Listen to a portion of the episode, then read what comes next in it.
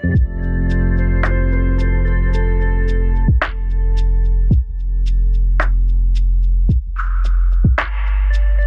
to the For the Gospel podcast. My name is Costi Hinn, and I am joined today by Brett Skinner, our executive director, and an exciting, wise, and incredible guest who I'll introduce in just a second.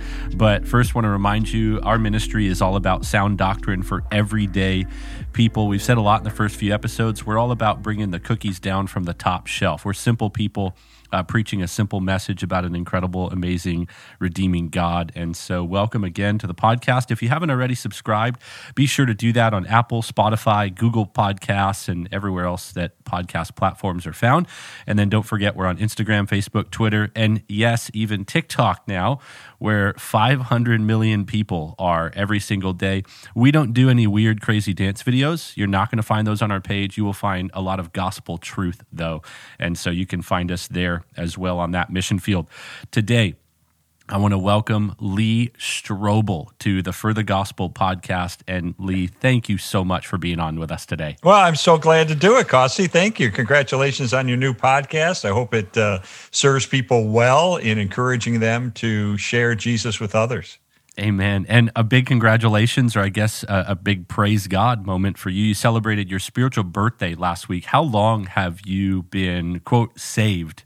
Yeah, uh, well, it was November the 8th of 1981. So what is that, 39 years or whatever? I, I can't do the math in my head. Wow. But uh, November the 8th, 2 o'clock in the afternoon, November the 8th of 1981 is when I uh, completed my two-year investigation into the evidence for Christianity and um, I bent my knee to Jesus and my life has been totally transformed ever sinst. Amen. Praise I feel like God. that's how how Christians respond when you talk about your spiritual birthday. Big smile like you have right yeah, now, and you're just laughing. oh, I love that. Brett, uh, also our executive director For the Gospel. Thanks for being here, brother. Oh, I'm so happy to be here. This is going to be a conversation that I know uh, will be a blessing to me and, and many others for years to come. Wonderful. Well, let me read a little bit briefly of Lee's bio. It's very long, not because Lee uh, has a big ego or, or, or, talks about himself a ton, but really because of all the ways that God has used him. And publishers will send this my way or have you know authors and different people put this out so you could hear about the background. I want to read to you some highlights from uh, Lee's ministry and life. He's an atheist turned Christian. Uh, he's a former award winning legal editor of the Chicago Tribune, and that is important because it will be a little bit of uh, what we talk about today in his background. Uh, New York Times best-selling author of more than 40 books and curriculum, uh, and he is the founding director of the Lee Strobel Center for Evangelism and Applied Apologetics at Colorado Christian University. Here's why I want to mention that. We have a lot of next generation people listening to the show right now. If you are thinking about college, university, what's next, you want to grow in your calling as a believer, but also some of you want to prepare for ministry or you don't know what's next seriously go apply to Colorado Christian University and go sit under teaching at the Strobel Center for Evangelism and Applied Apologetics. Grow and then be unleashed by the Lord on the culture today. We need you. I, want, I don't want to say more than ever because the gospel has always been needed, but it is a incredible era for evangelistic ministry. So prepare yourself for that. Lee uh, has done a lot of great writing. One book in particular, The Case for Christ, uh, accompanied by a movie. It was an award winning motion picture. And then his latest book is The Case for Miracles. And he is a faithful, faithful minister of the gospel. And then, probably most importantly, Lee, you and your wife, Leslie, been married for 48 years. Yeah. So. that sounds like such a long time. I told Leslie, I said, it feels like five. Uh, seriously, it feels like five years. And it's been uh, almost 50, you know, 48 years. So it's funny how marriage works that way. Amazing. I'm going to have to set in my calendar my two year reminder text to send you the congratulations. Yeah, for, thanks. you know what we'll do? In two years, we'll have you back on to talk marriage. And you oh, yeah, there you go. That's there awesome. go. Help us all. Great. Uh, I hope I know something about, about it by then. well, you it'll be especially uh, encouraging for us if you get to 50 and you go, hey, guys, here's the wisdom for the podcast. I still am figuring yeah. things out. Like, That's right. Hey, at least it'll make us feel better. Yeah. Love it. Your uh, your daughter Allison's a novelist. Your son Kyle is a professor of spiritual theology at Talbot School of Theology, theology at Biola. And so a lot there. Lee, honestly, summary on your bio. Thank you for your ministry. Thanks for your oh, faithfulness. Thanks. And your humility. I appreciate that. I spoke at a church in Texas, I think in the Dallas area, not long ago, where you had spoken recently and um, they were just so excited about the ministry that you had there and the uh, uh, response of people. And uh, they said, "Oh, you got to get to know Costi. He's awesome." Oh, you're too kind. I I I was concerned. I was going to hear, yeah, and after. I mean, they said you're a great guy, but I had to clean up your mess, Costi.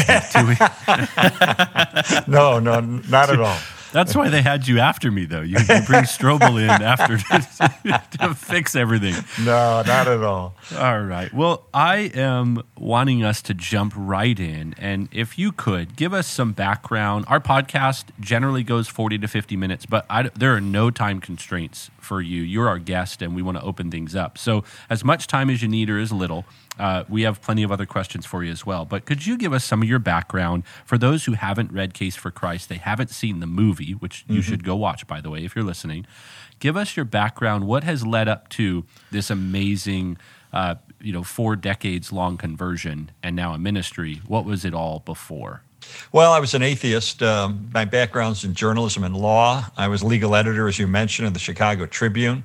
Um, so I lived a very um, immoral life, sinful life, um, narcissistic life. Uh, my attitude is uh, was at the time that if there is no God, if there is no heaven, if there is no hell, if there is no judgment, then the most logical way to live life would be as a hedonist, uh, someone who just pursued pleasure, and that's what I did, and uh, to the detriment of myself and my family.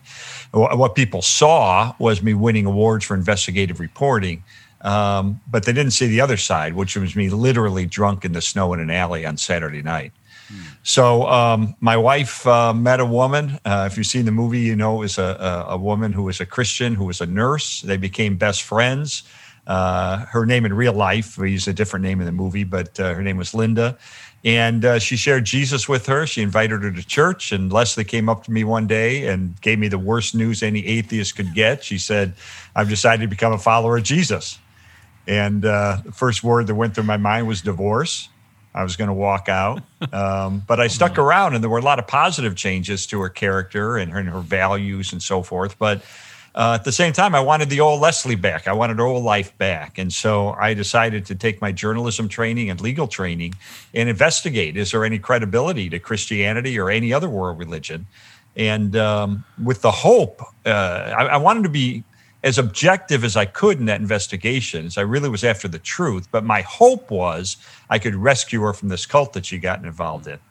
And uh, so I ended up spending two years of my life um, investigating the evidence, um, focusing largely on the resurrection of Jesus because I realize that's the linchpin of the Christian faith. It's all based on that. And um, ultimately, on November the 8th of 1981, coming to the conclusion that in light of the avalanche of evidence that points so powerfully toward the truth of Christianity, it would have taken more faith to maintain my atheism than to become a Christian.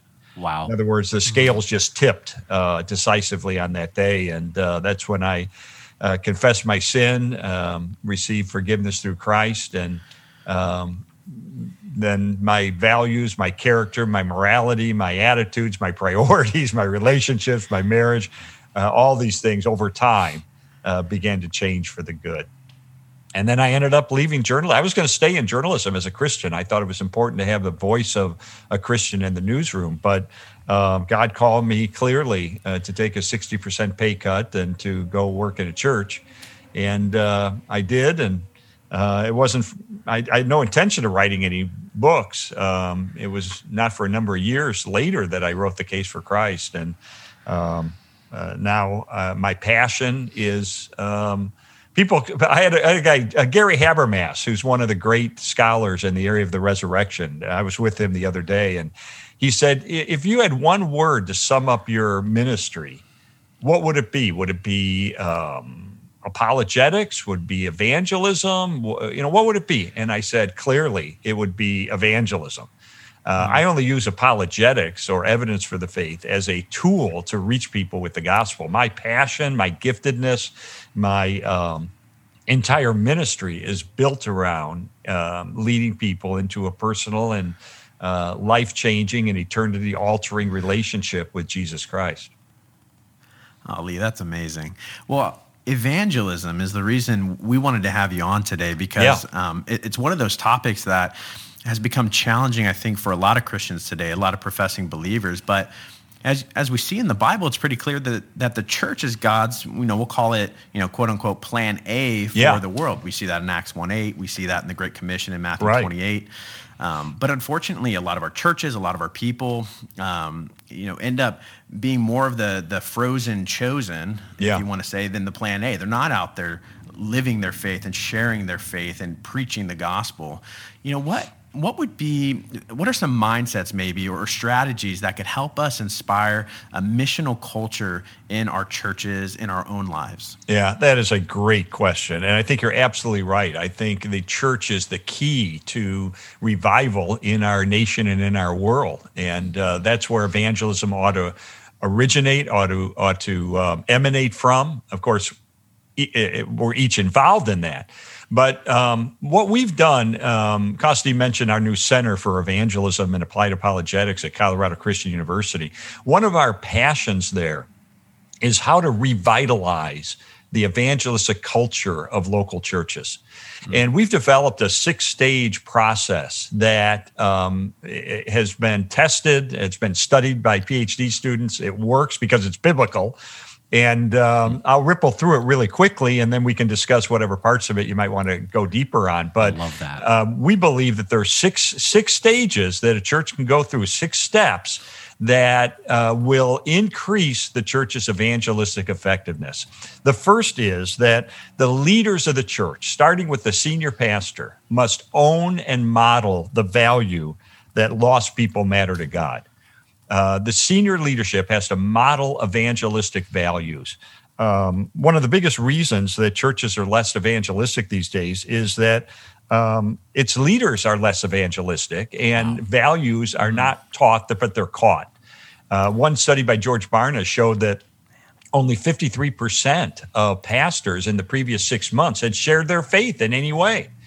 Uh, and so the truth is that pastors set the high watermark for the evangelistic uh, fervor of their church. Um, speed of the leader, speed of the team. So we've we've got to help, and we could talk about how to do that, but we need to help pastors recapture that personal passion for the gospel. Secondly, um, we need to help pastors to instill that evangelistic value into the congregation.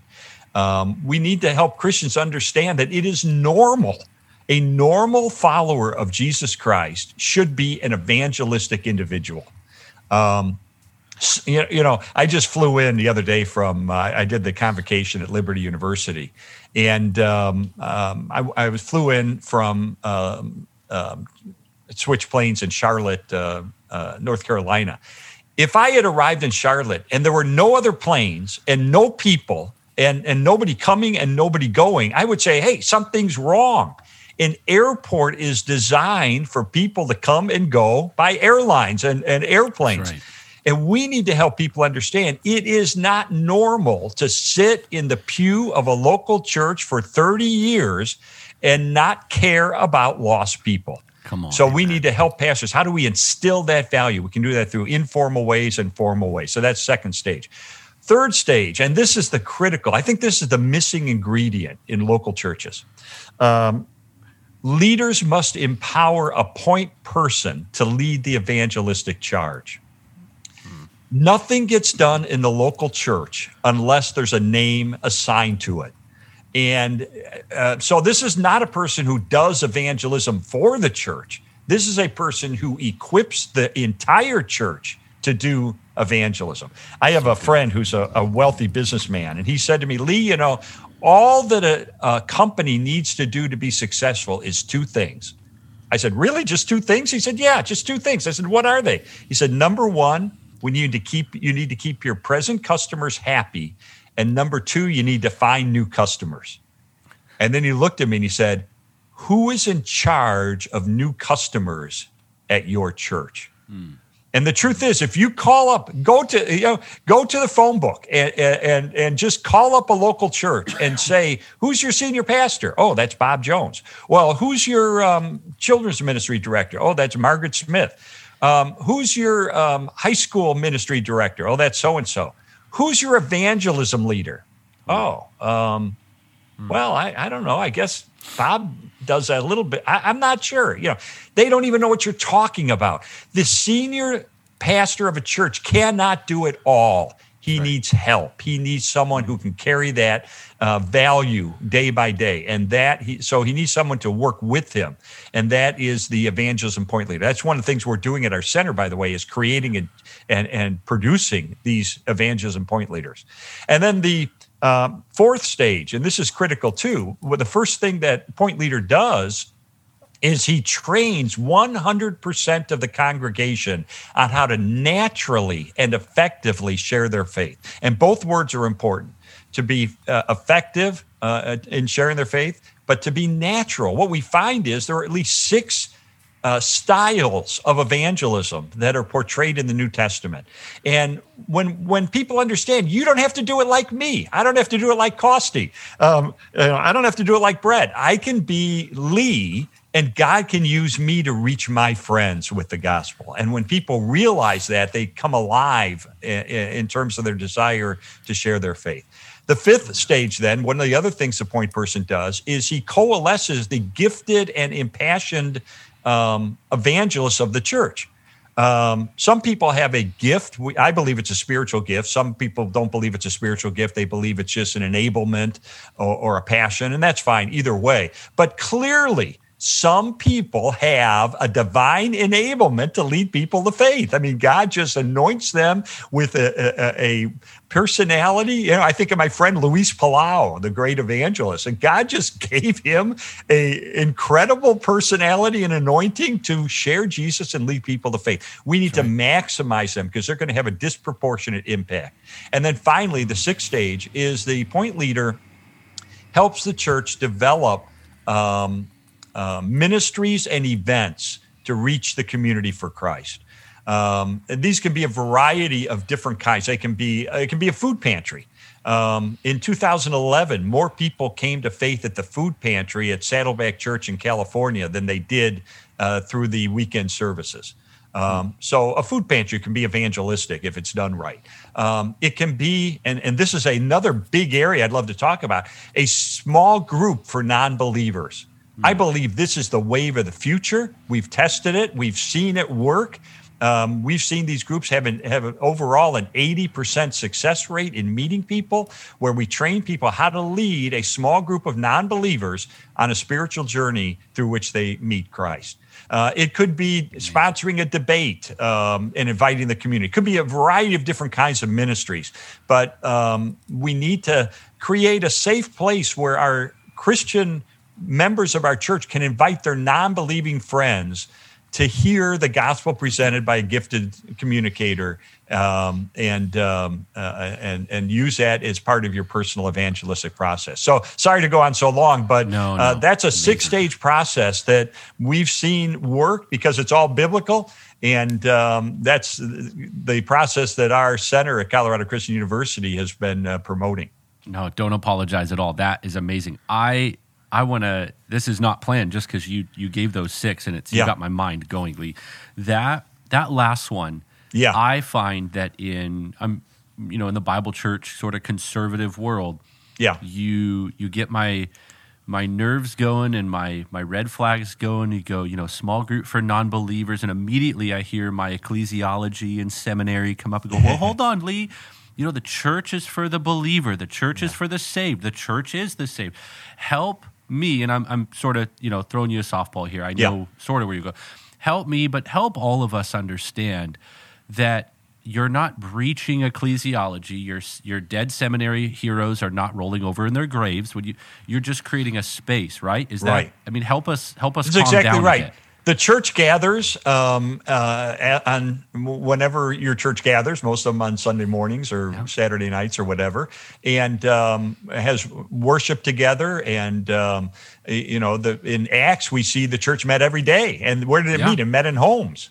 And um, um, so there's a variety of different ways that the church, as a body of Christ, gathers for worship, yeah. for study, for learning God's word, for um, for evangelism as well. And one of the ways we can do evangelism um, is by uh, creating safe places where mm-hmm. we can invite our non-believing friends so that they can go through a process to uh, hear about, consider uh, the gospel, and to ultimately receive Jesus as their Lord and Savior. Amen. And so, what we see, for instance, in these small groups, um, um, we found that virtually anybody can be trained to lead these groups. And you get together half a dozen non believers, which is amazingly easy to do. And this is not a church service. It's not uh, in replacement of uh, the, bo- the gathering of the body of Christ. This is a evangelistic outreach of the church. Yep. And you get together once a week for a period of time, and um, we train people how to ask questions, how to have spiritual conversations. And here's what we found we experimented with these groups and in Chicago um, starting in the mid 90s. And pretty soon we had 1,100 non believers in these groups. Man. And we tracked them over a period of years. And guess what we found? We found that if a non believer joins one of these groups and stays in it, 80% come to faith in Christ. Yep. Where do you get an 80% conversion rate? It's awesome and, and so we, dialogue. we think, especially with young people, they love to give their opinions. They love to discuss things. Yep. Let's give them a forum to have a conversation. And and if we love them, if we listen to them, if we bring the gospel message and and, and have a conversation with them about it, um, God uses it. Hmm. And uh, so I'm very excited about that as an evangelistic. I think any church and every church ought to have those opportunities. I love that. You, Brett, jump in. Yeah. Yeah, Lee, you know, just a that's a that's a fascinating concept. I'd I'd love to even uh, hear hear more. I know you mentioned you mentioned um, like a political event or, or, a debate or something like that as one of the ways to do that. What what are some of the the ways that you can host those types of events? What does that? Yeah. What do those look like practically? Yeah, I wouldn't. I wouldn't do a, a political event, but but but a debate. Uh, uh, the, I'll tell you a quick story uh, of one that we did. Um, when I was an atheist, one of my friends was the national spokesman for American Atheists Incorporated, one of the mm-hmm. top atheists in America. I came to faith in Christ, so of course I tried to share my faith with him, and we had many um, very interesting conversations over the years. And one day he said to me, "Ah, oh, Strobel, you Christians are all alike. You'll give the case for Christ, you'll give the evidence for Christ, but you won't give the evidence against God and let people make up their own minds." I said, "I'll tell you what." You go get the smartest atheist in the world, and I'll get one of the smartest Christians in the world. We'll bring them to our church. We'll have a debate. We'll just let people make up their own minds. He said, You wouldn't do that. I said, "Oh yeah." We shook hands on it. My next thought was, my next thought was, I should have asked the senior pastor if this was okay because this ball was rolling. Well, the night of the debate came, we had seven thousand seven hundred and seventy-six people show up. Amazing. We overflowed our auditorium. We had live video hookup on different rooms on our campus. We had coast to coast live radio on 117 radio stations from literally from coast to coast, from Alaska to Florida. And um, we did a, a, no holds barred theological apologetics debate between William Lane Craig, one of the great Christian apologists, and Frank Zindler, the person, uh, the atheist who was chosen by the spokesman of American Atheists Incorporated to represent atheism. And it was awesome. I moderated the debate. And we had people vote. What was your spiritual condition when you came into the debate? Who won the debate? And what's your spiritual condition as you leave? And what we found is that among the non believers, the atheists and the agnostics and the skeptics who came, among that group, uh, over 84% said the case for Christ was by far the most compelling. And, mm. and 47 people came in as confirmed atheists, heard both sides, and walked away as followers of Jesus. That's and amazing. not one person became an atheist. Well, we've had people come to faith in the years since that. That was a catalyst for them. They began now to, to have questions. And, and now, if I was to do that event over again, at the end of the debate, I'd get up and I'd say, I'd lead to faith those who are ready to come to faith. But then I'd say, if you're not quite ready, we have small groups small for you. Groups. How, exactly. So and then so enfold good. them into that small groups. And then 80% of them would have come to faith, we believe. So um, I believe this kind of I, I, see it as a funnel. You know, you have the the the weekend services of the church as kind of the big part of the funnel, and there are some non-believers who will come into a church. That's great. Let's encourage them to do that. Um, but then let's bring it to a medium-sized funnel, maybe a debate or um, a forum or some other opportunity, some ministry, and then let's funnel them into a small group where 80% will find Jesus. Man, that is amazing. I you're firing me up right now. so the I I want to I want to sort of veer from one point you made. You talked about yeah. young people and they need a safe place and a, yeah. a, a place to ask questions and dialogue. Um, I immediately think, yeah, if I have the truth and I know that the gospel is the power of God unto salvation, clearly that's why nobody became an atheist after that debate. It's not the right. power. Atheists and atheism has no power to transform, right. uh, then I should be able to confidently and calmly have dialogue and entertain questions and not, you know, get high blood pressure over it and feel defensive. Right. So, with all that, Lee, with this next generation, what are some of the unique challenges that the church is facing now with Gen Z, uh, maybe with millennials, students that yeah. you teach, and uh, maybe unpack that for us, ways that we yeah. need to be aware? Yeah, great question. I think, you know, there are a lot of challenges. I think what young people are looking for is authenticity. They're looking for honesty. They're looking for um, transparency. Um, they're looking for passion. You know, if you believe this stuff, uh, uh, do I see evidence of it in your life? Um, you know, don't tell me about it. Show show it to me. I somebody once said to me, um, you know, um, I'll say sometimes to, to Christians, he said, um, Don't tell me what you believe, show me how you live, and I'll tell you what you believe. Um, so, in other words, we need to demonstrate by our lives that we are indeed transformed by Christ. That's a, that's authenticity that young people are looking for. Um, I think here's a here, here's a difference, Costi, that I've noticed over the years. When I'm talking, if I were talking 10 years ago, 15 years ago to a non believer. One of the techniques I use to get into a spiritual conversation is I'll say, uh, I would say at that time, I would say, um, if you could ask God any one question and you knew He'd give you an answer right now, what would you ask Him? And um, to try to get to the issue of what are their stumbling blocks between them and God. And 80% of the time, the response would be some permutation of the pain and suffering question. They would ask, why does a loving God allow pain and suffering? Uh, that 80% of the response, that's what people want to know.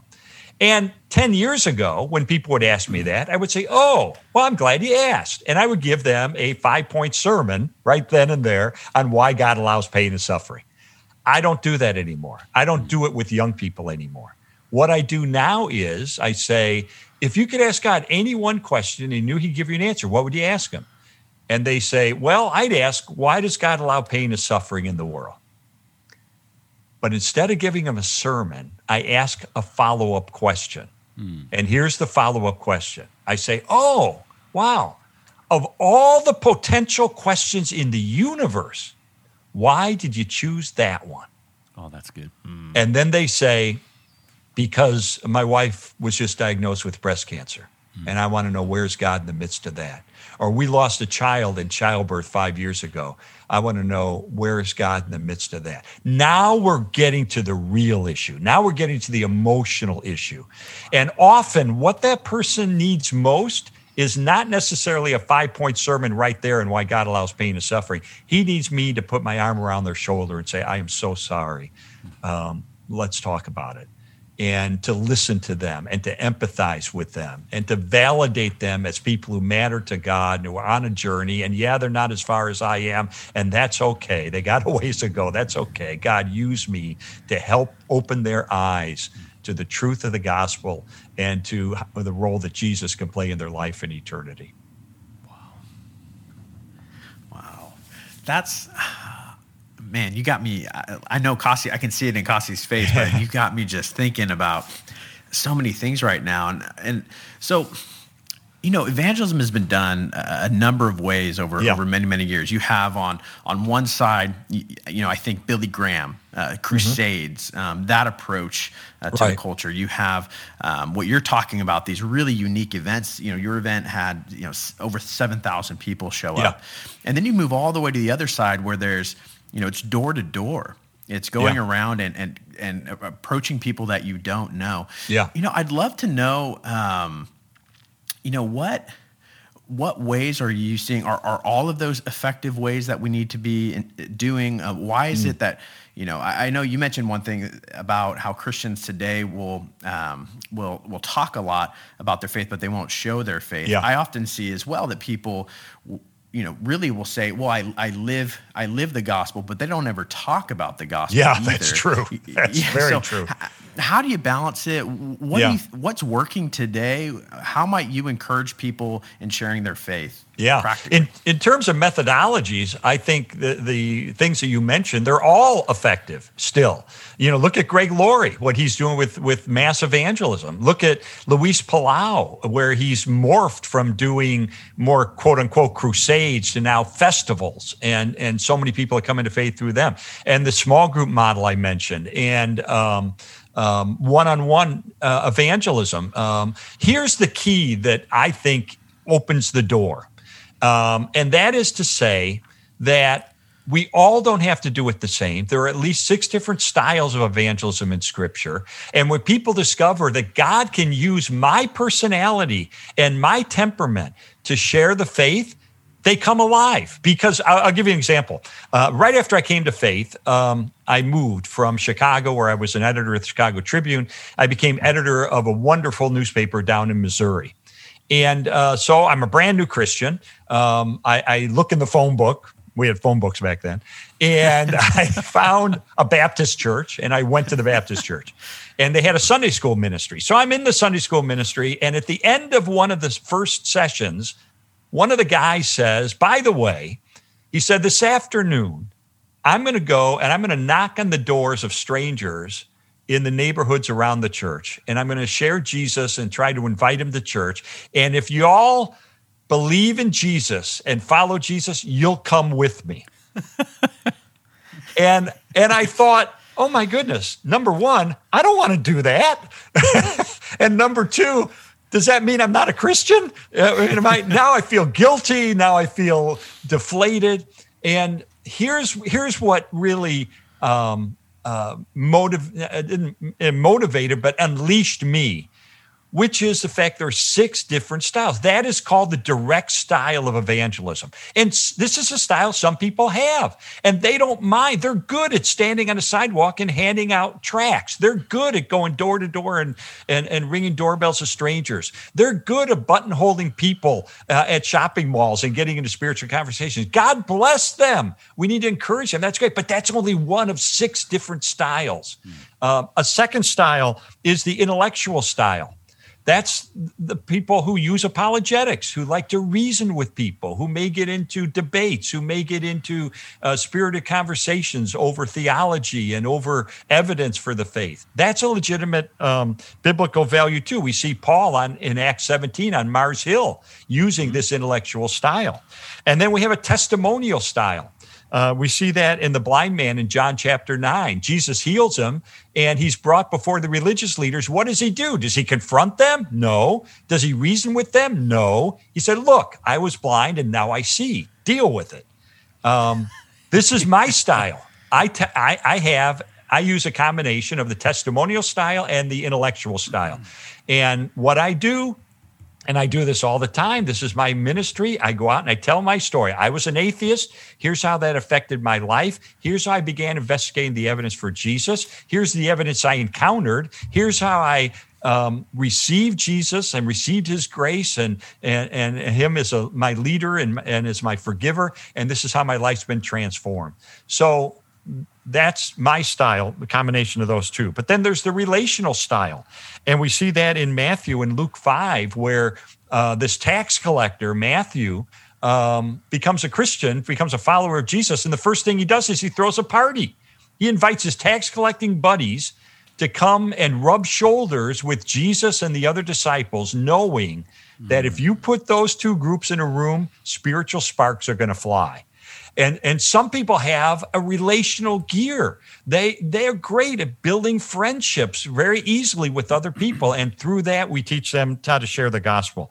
Then there's the invitational style. We see that in John chapter four, the Samaritan woman who comes to realize that Jesus is the Messiah. What's the, what, what does she do? She runs into town. Does she confront people? No. Does she reason with them? No. Um, she says, Hey, I think I found the Messiah. You got to come and hear him. And they came. She invited them to hear Jesus. And it says that several came to faith as well. Um, and then there's a serving style. Um, some people share their faith through serving other people. Uh, we see this in Acts in, in Tabitha or Dorcas, how she was making clothes for the widows of her neighborhood. And through that, having a big spiritual influence. So big that when she died, God sent uh, apostles to raise her from the dead. Hmm. So these are different styles. And what we try to do through our center uh, at Colorado Christian University is help people understand. We have tests they can take to determine what is their biblical style. And we have a woman by the name of uh, Julie Harney, wonderful woman, very sweet woman, but painfully uh, introverted. Uh, if you mm. told her to go door to door and share her faith, she would faint in front of you. I mean, she she would freak out. Um, and, and she had never shared her faith because she thought that's what you do. That's what an evangelist does. He stands with a bullhorn on a street corner or he goes door to door. That's not me. I'm out of the game. She comes she hears the relational style. She's great at building one on one friendships with people. People, she's very warm and a wonderful person. And so we taught her how to use that style to build friendships and through that to share the gospel with them. And within one year, Julie Harney led 16 people to faith in Jesus Christ. This is a woman who was on the sidelines, who never shared her faith, and and since then, I should call her up because it's been a number of years now. I bet she's led 50 people to faith by now because because that's what she does. Uh, through I, I told her, I said, Julie, people like you will change the world through a piece of pie and a cup of coffee. You build relationships, you build friendships, and we will teach you how to leverage those friendships to share Jesus with others. And she has come alive spiritually and relationally and evangelistically. Unbelievable. So I think that's the the key. You know, we can we can debate and use different methodologies, but if we can help people have confidence that God can use them, God, you know, God put you in your circle of friends. He didn't put me in your circle of friends. They might not relate to me. They might not even like me, but they like you. And, and so let's let's seize that opportunity to share Jesus in your circle of friends. That is Incredible. so amazing. Incredible. You know, I think of I think of so many people in my church. My wife is a is a great example. She fits in that relational evangelism yes. bucket. She just meets people. I mean, I, I, I talked with her last week, and she had a group of moms from around the neighborhood in her garage doing crafts building relationships with people. That's just Perfect. who she is. And and honestly, I'm going to say this, and I know a lot of people won't yeah. like it, but praise God for COVID. COVID is actually yeah. what has brought these people out of their homes, especially yeah. in an Orange County context. Yes. it's hard to get to build relationships with your neighbors. You never see them. Even that's if you knock true. on the door, they don't answer. And so, yep. um, it's just been amazing to see that. That's that's that's wonderful.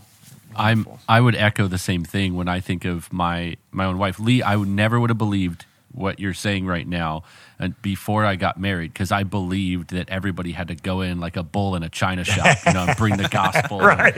And, you know, I, I, and and then God gives me this wife who is a woman eh, who is strong in the Lord and a woman of few words, and I'm like, you know, come on, bring it. And she's yeah. going, I, you know, does anyone need food? And I'm like, what do you mean food? we got to go share the gospel, woman. Like, let's go. and, you know, for the first year or two of marriage, I learned the way God had wired my wife is she's so intentional. She's a woman of few and deep friendships. Yeah.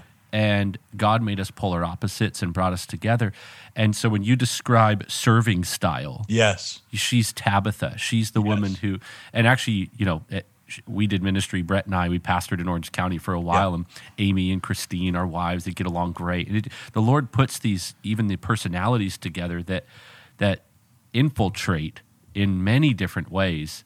Yeah. And so I think what you're saying may be well, it'll be hard for me to pick which one, but there might be a few big moments for our listeners mm. that the light bulb goes off, that people don't have to do it like you, but we must deliver. We're all delivering the same message. That's right. That's but, right. We can't change the message, can't water down the message, but we can deliver it in the context of who God made us to be. I'll give you an example, Costi. You know, you talked about your wife and, and that group. Um, uh, there was a woman in our church and never shared her faith before, and she went through our training and realized that she had the relational style and kind of a combination of relational and serving style. Sounds kind of like your wife. And so, um, what she did, it was um, just before Christmas at the time and she, you know, Samaritan's Purse has a ministry where you can pack um, shoe boxes of essentials that are sent to the third world with gospel material to yep. reach people in third world countries. And so she invited her na- her neighbors. They all want to help people in third world. They're nice people, you know. So she invited her neighbors. Why don't y'all come over and we'll pack these shoe boxes and we'll donate them to Samaritan's Purse and we'll help people around the world.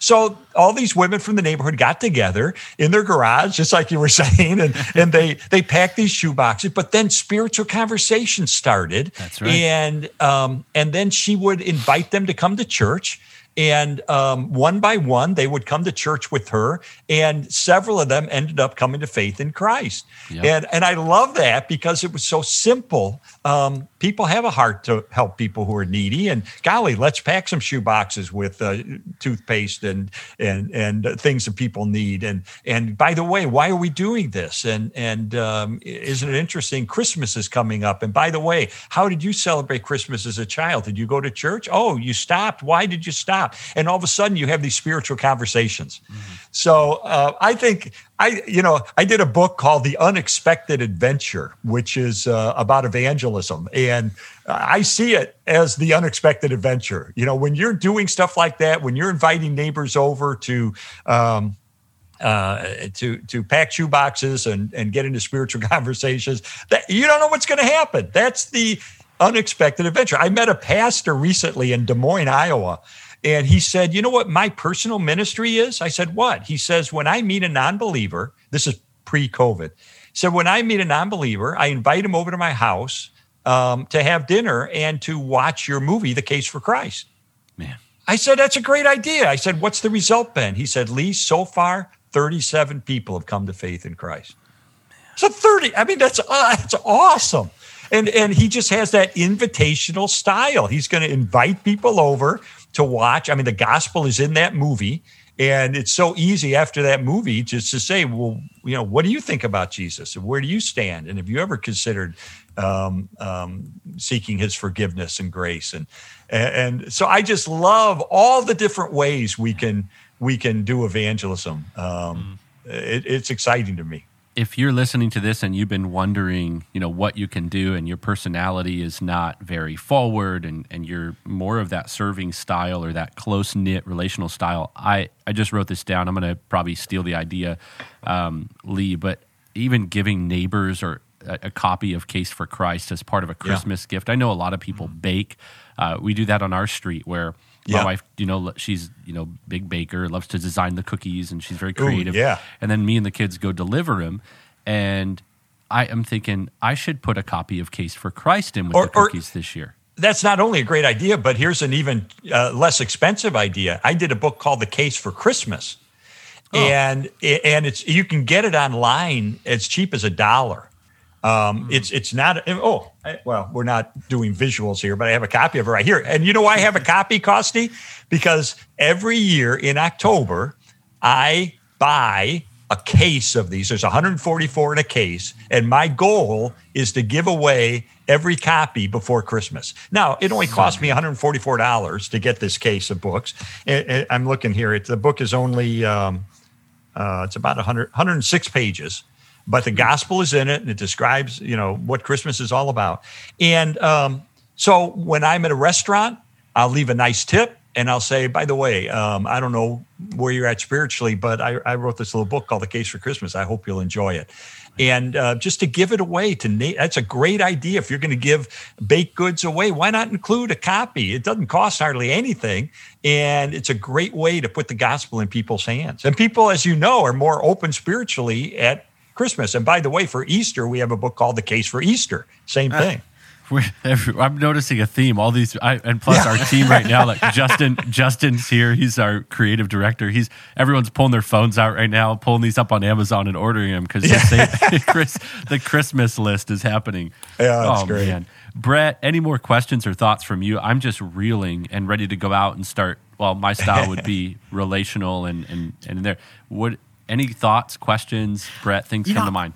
I think a wonderful thing to close. I'd love to hear this from from you, Lee. There's a number of different ways that people can be evangelistic. Yeah. Um, what do they what needs to come across in the evangelism message for it to actually be evangelism yeah well, well good, good, question I, I think one of the dangers of talking about these different styles is you can say the serving style okay that's great um, and you can serve people and you can meet their needs and they're going to walk away saying what a nice person and that's it mm. um, or you can have a relationship but you never share jesus with them and they think i like that person he's my friend um, that's not evangelism mm. um, these styles open a door to be able to get into a spiritual conversation, to explain, to share the gospel.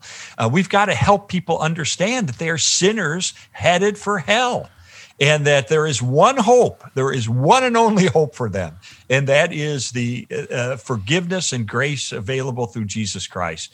And we receive it in a prayer of repentance and faith. We can't earn it, we don't merit it, we don't deserve it. Um, Christ offers it to us um, out of his love for us. And, um, uh, you know, so if we don't share that message in some way, that's not evangelism. That's just being a nice person.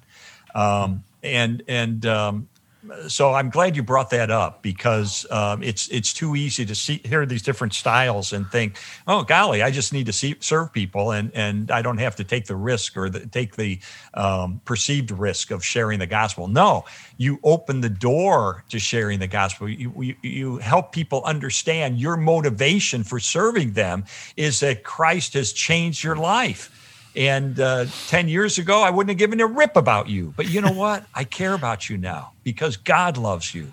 And, um, and, and there is hope for you. And you know you're in you're in mortal danger.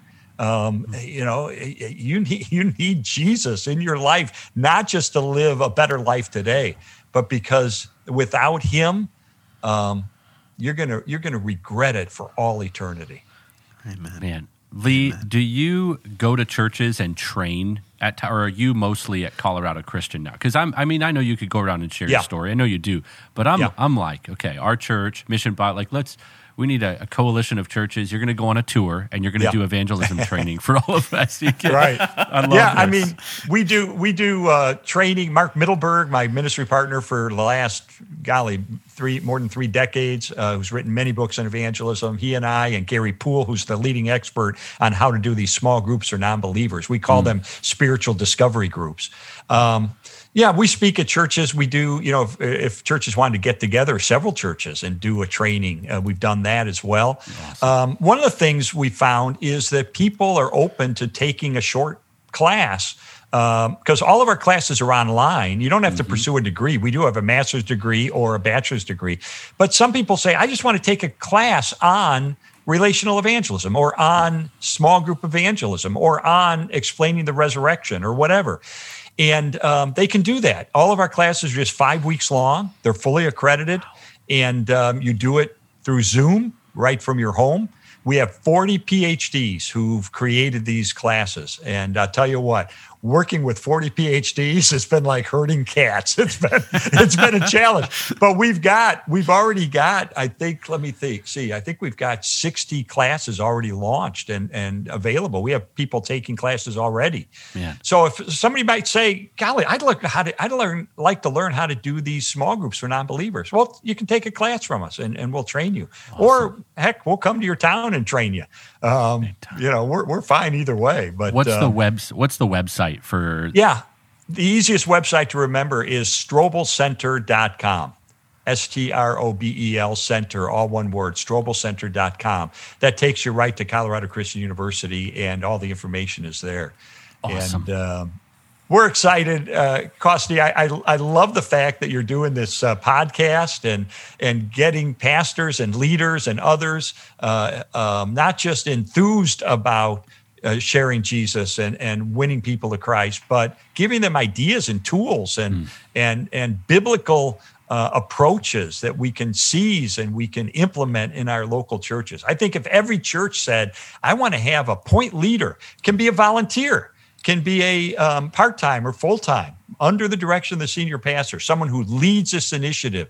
And we're training those people at Colorado Christian, and we'll send them your way and. Um, I, I really think the best is yet to come. I, I like what Amen. Brett said, you know, or maybe you said it, Costi, I can't remember, but about, you know, COVID has been a bit of a blessing. Yeah, uh, studies that. have shown that 48% of non believers uh, are more open now to the gospel than they were before, uh, pre COVID. So this is an opportunity. Our church, I'm part of a large church here in Houston. We would normally at Easter, we'd have 40 to 50,000 people at our services. Wow. Um, we went all online this year because of COVID. We reached almost 200,000. Yeah. So praise God. We're yeah. and, and, the people, as Greg Laurie pointed out, the people who are conversant with how to use media like this are young people. So I think we're reaching more young people now than we were before. Yeah. So God can take what was intended for evil and use it for good. Amen. And um, I'm praying that this is the beginning of revival in our land. I love that. Yeah, if anybody uh, is is upset about that statement, you can email Brett. He said it, not me. he was praising God for for COVID. Well, Lee, thank you so much. This was an incredibly sure. practical episode. Um, I want to encourage everybody go to Amazon. If you just type in Lee Strobel, all the books will come up there. Uh, go to Strobel. You said strobelcenter.com, right? Right, all one word all right. one word, strobelcenter.com for more information. And then this has also been really affirming because even on our contributor list, um, Brett, where he pastors at Mission Bible, they have Jesse Randolph, who heads up, he's the point person for evangelism there. And then Greg Sukert, one of our contributors, is the director of evangelism now, new position awesome. at his church in Tennessee. So what you're saying awesome. is is starting to happen more and more. But I hope this yeah. encourages you if you're a pastor listening. And then we are this week going to give away multiple copies of Lee's book, The Case for Christ. And so be following on social media for more about that. Uh, Lee, thank you, thank you, thank you. And Brett, thank you so much. Oh, I, I, I'm honored that you would invite me to be part of the podcast. Thank you for what you're doing. I'm praying that God would continue to use your podcast to encourage and equip uh, um, leaders uh, for the proclamation of the gospel. Awesome. Well, if uh, you have been blessed by this episode, go ahead and share it. If you haven't subscribed or followed yet on Apple or Spotify or wherever you listen to your podcast, go ahead and do that. And then we will have more next week on the For the Gospel podcast. Thanks again, Brett. Thank you, Lee. We'll talk to you guys soon.